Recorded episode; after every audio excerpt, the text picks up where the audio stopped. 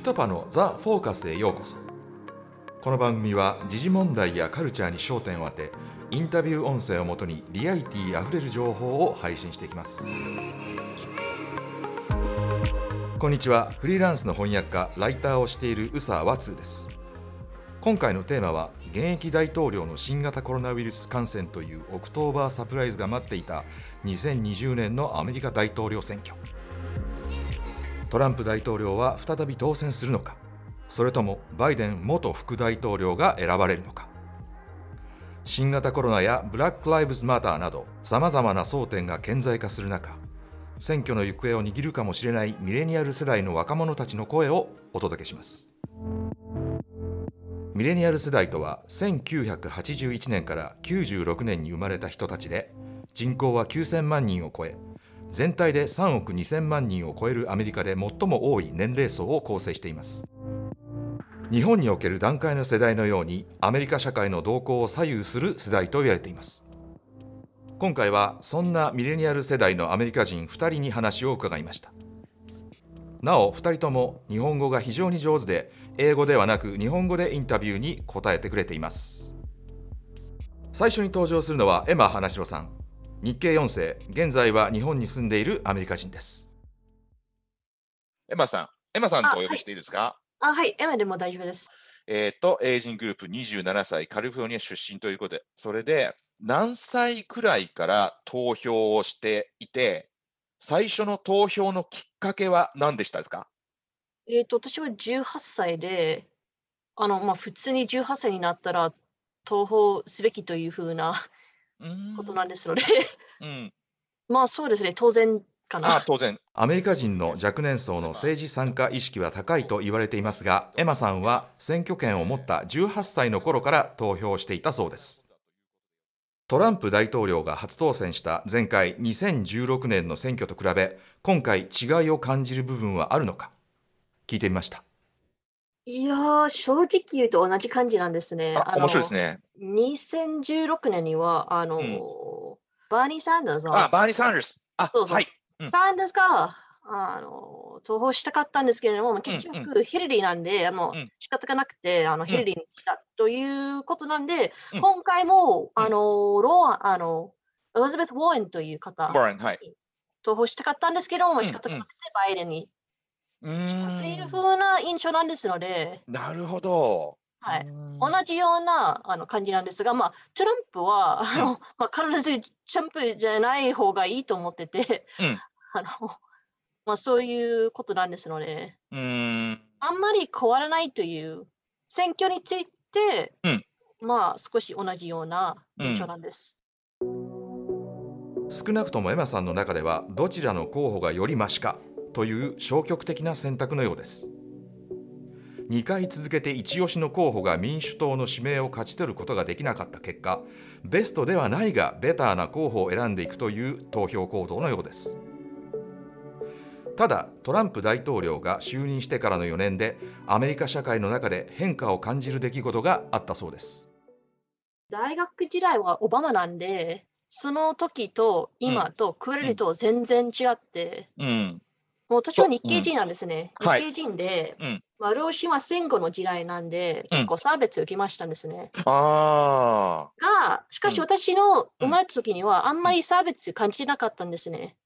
1990年頃には生まれまして、結構あんまり差別受けなかったんですけれども、アジア系が嫌な方が結構隠れてましたんですけれども、トランプが大統領になりましたから、うん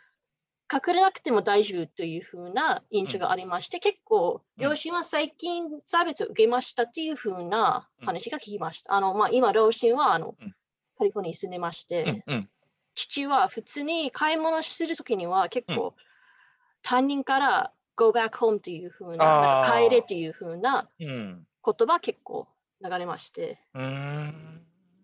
トランプ時代が終わっても、うんデマクラシーはまだ存在してますかっていうう。不安とかうん。ありますね。あの、私は今日本に住んでまして、安全的にはうん。アメリカに帰ることができるかっていうことを最近考えまして、私はカリフォルニアに住んでまして、夜には一人で歩くことはしてないんです California? ね。Where ロス?ロスの外、LA はい、うん。あの一人でうん。歩いてるのはダメで、うん。そして今私のパートナーは女性なんですので、はい。結構レズビアンとか、うん。結構差別もありまして、いろいろなことで不安がありますね。アメリカで最もリベラルな地域の一つであるカリフォルニア州でさえ治安に対する不安が拭えないのが現状のようです。続いてはヘッドカウントという団体で選挙人登録活動を行っているミレニアル世代の若者を紹介します大統領選挙人の数を競うアメリカには日本の住民基本台帳のようなものがないため投票するためには選挙人名簿に自ら進んで登録するという自発的な行動アクションが必要になります。その自発的な行動を促すために Just Vote まずは投票という運動を行っているのがこの団体です。アメリカの研究機関ハーバード大学公共政治大学院政治研究所が今年の8月末から9月上旬にかけて行った調査では18歳から29歳の63%が必ず投票すると答えています。その裏にはボランティアスタッフたちの働きがあります。ちょっと考えてみてください。日本の総選挙で投票行動を呼びかける若い人たちのグループを最後に見たのはいつですか？日本の総選挙でも投票を呼びかける人たちはいますが大勢でしかも多くの国民が目にする形で実現しているとは言い切れない状況かもしれません。投票を自分に身近なことと考えている人もそう多いとは言えないのではないでしょうか。アメリカの若い人たちは大統領選挙を自分事として捉え自分たちの手で変化を起こそうとしています。2人目に紹介するケレン・エドモンドソンさんはこのヘッドカウントという団体でボランティアスタッフを監督するフィールドマネージャーを務めています。ケレンさんは日本生まれペンシルベニア州育ちで現在25歳。どんな活動をしているのか尋ねてみました。ジャストボート運動はヘッドカウントとして僕たちは有名なあのミュージックのアーティストとのその人たちの別々のそのプラットフォームを使って投票する人たちのためのその声を上げるそういうなんか行動なんです、今のとこは。活動は全国で、本部はニューヨークです。はい。ジャストボート運動は多くの人に選挙人登録を働きかけ実際の投票に結びつけようというボランティアベースの運動ですコンサート会場で観客に直接働きかけ選挙人登録を促す活動を行っています。今年はテイラー・スウィフトやビリー・アイリッシュといった人気アーティストたちが選挙人登録を訴えた結果若年層の登録者が激増しました。インタビューを行った10月9日の時点でヘッドカウントを通して選挙人登録を済ませた人は98万3763人。ケレンさんはこれを選挙を変える数と表現しています。選挙登録を行うよう働きかけるアーティストと若者を結びつけようというアイデアの根底にあるものは何なのでしょうか？コンサートの経験はすごい大切で、そのなんだろう、音楽は若者でも、もちろん、年取ってる人たちでもみんななんか、つながる方法で、あの、もちろんアメリカではまあ民主党でもね、共和党でも、誰でもね、なんか音楽はみんな誰でも聴いて、音楽でなんかつなげられる方法があるんです。だから、自分の経験について話して、そういうなんかすごいパーソナルな方法になんか話して、なんかみんながちゃんと、ああ、この人はこういう経験があって、だからこの人はこういうふうに自分の声を上げて、それで投票するんですねっていう、なんかそのつなぎがあれば、若者たちは、あ、僕の一番好きなアーティストはこういうふうに投票してるから、僕もそのように、あの、同じように投票したいっていう、なんかそういう、そういう伝わりだと思います、やっぱり。大好きなアーティストの声が一番ストレートに響くのでしょう。アーティストが声を上げそれに呼応する人たちが行動に出るのはコールレスポンスに近いのかもしれません。ジャストボート運動が発足したのは投票の2ヶ月ほど前。その裏にはどのような思いがあるのでしょうか？トランプの影響もあると思います。でも、若者たちは地球温暖化に対しての問題、人類差別に対しての問題、アメリカの、それでその、もちろんそのコロナウイルス拡大に対しての問題もね、若者たちはみんなそれについていろいろ考えて、もちろんトランプはその問題が現れた理由ではないけど、問題をだんだんだんだん、なんだろう、なんか悪くしているって感じですね。だから、もちろんトランプの影響はあるけど、その若者たちは自分たちで目の前にある問題はこれとこれとこれです。それで、僕たちはちゃんと参加しないといけない。僕たちはちゃんと投票しないと、周りの世界は変わらないですっていう考え方だと思います。コンサート会場で選挙人登録を訴えているケレンさんたち。インタビューした10月上旬投票日まで1ヶ月を切った時点で特に重要視している州がいくつかあるといいます。いわゆるスイングステートと表現される共和党と民主党が激しく争う選挙戦の勝敗を大きく左右する州です。重要な州は、うん、ペンシルバニア州とか、ミシガンとか、ウィスコンシンも結構重要で、えっ、と、あとはまあフロリダとか、それでテキサスとか、あの、ジョージア州も、特に民主党の黒人とかの人口も上がってきて、投票できるようになった場合もあるので、そのテキサスとかジョルジア州も結構、あのみんな集中してます、今は。やっぱり今回は、まあ今のところは、バイデンが勝つという話題はもう現れてきました。それで、ね、4年前に、この時期に、2016年の10月に、クリントン氏が勝つ話題ももう現れてきて、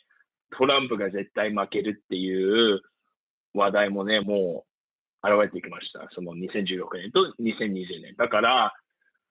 まあ民主党はやっぱり、ね、2016年のことを考えて、2020年にまた同じ結果が起こったらちょっとやばいですねっていう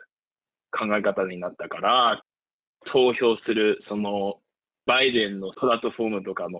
についてなんか話す、で、キャンペーンを続ける。うん、それはすごい大切だと思います。だから、2020年にまた同じことが起こらないように、頑張って、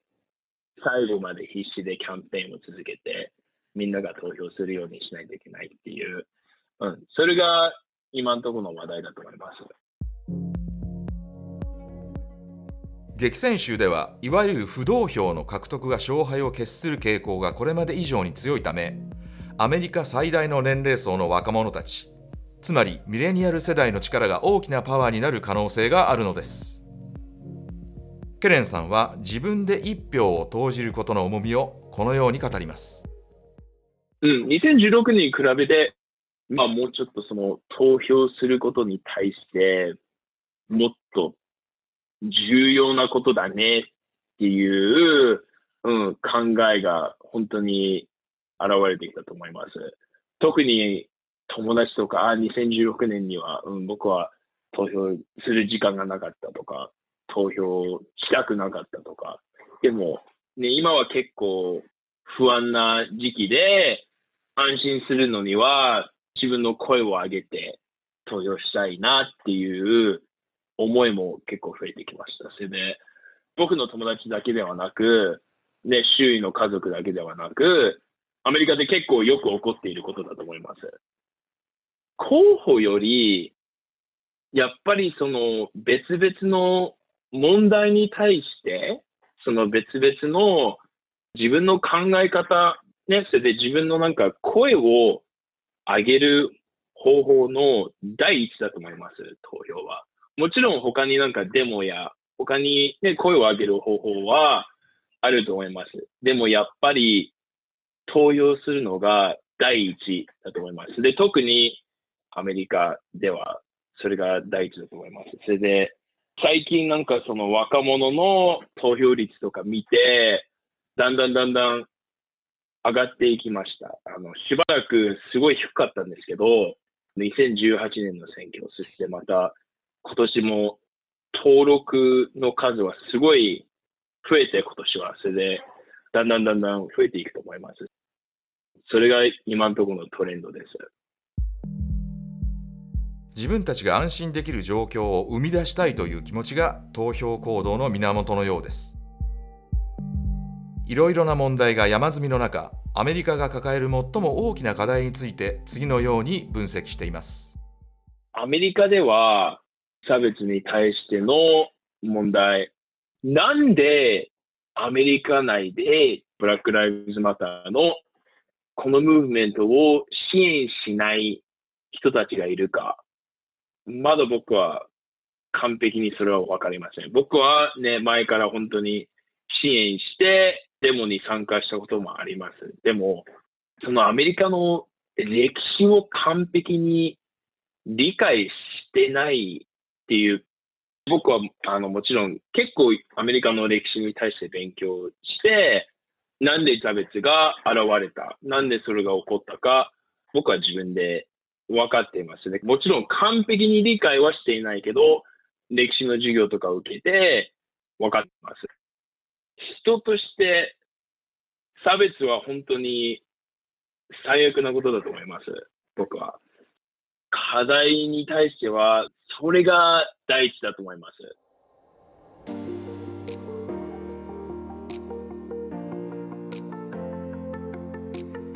The future is voting 未来は投票にかかっている。Get ready to make a difference. 変化を生み出す準備はいいか。いずれもジャストボート運動のウェブサイトにあるキャッチフレーズです。未来を自分たちの一票で変えられるかもしれないと行動を起こしているアメリカの若者たち。振り返って日本では国政選挙の投票率は低下傾向にあり近年では50%前後で推移しています。未来を信じるアメリカの若者たちに学ぶべきものがあるのかもしれません。アメリカ大統領選の投票日は現地時間の11月3日。未来につながる若者たちの投票行動の答えが出るまであとわずかです。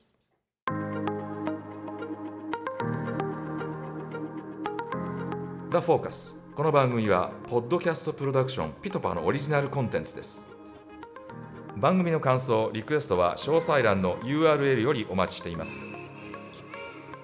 それではまた次回お会いしましょう。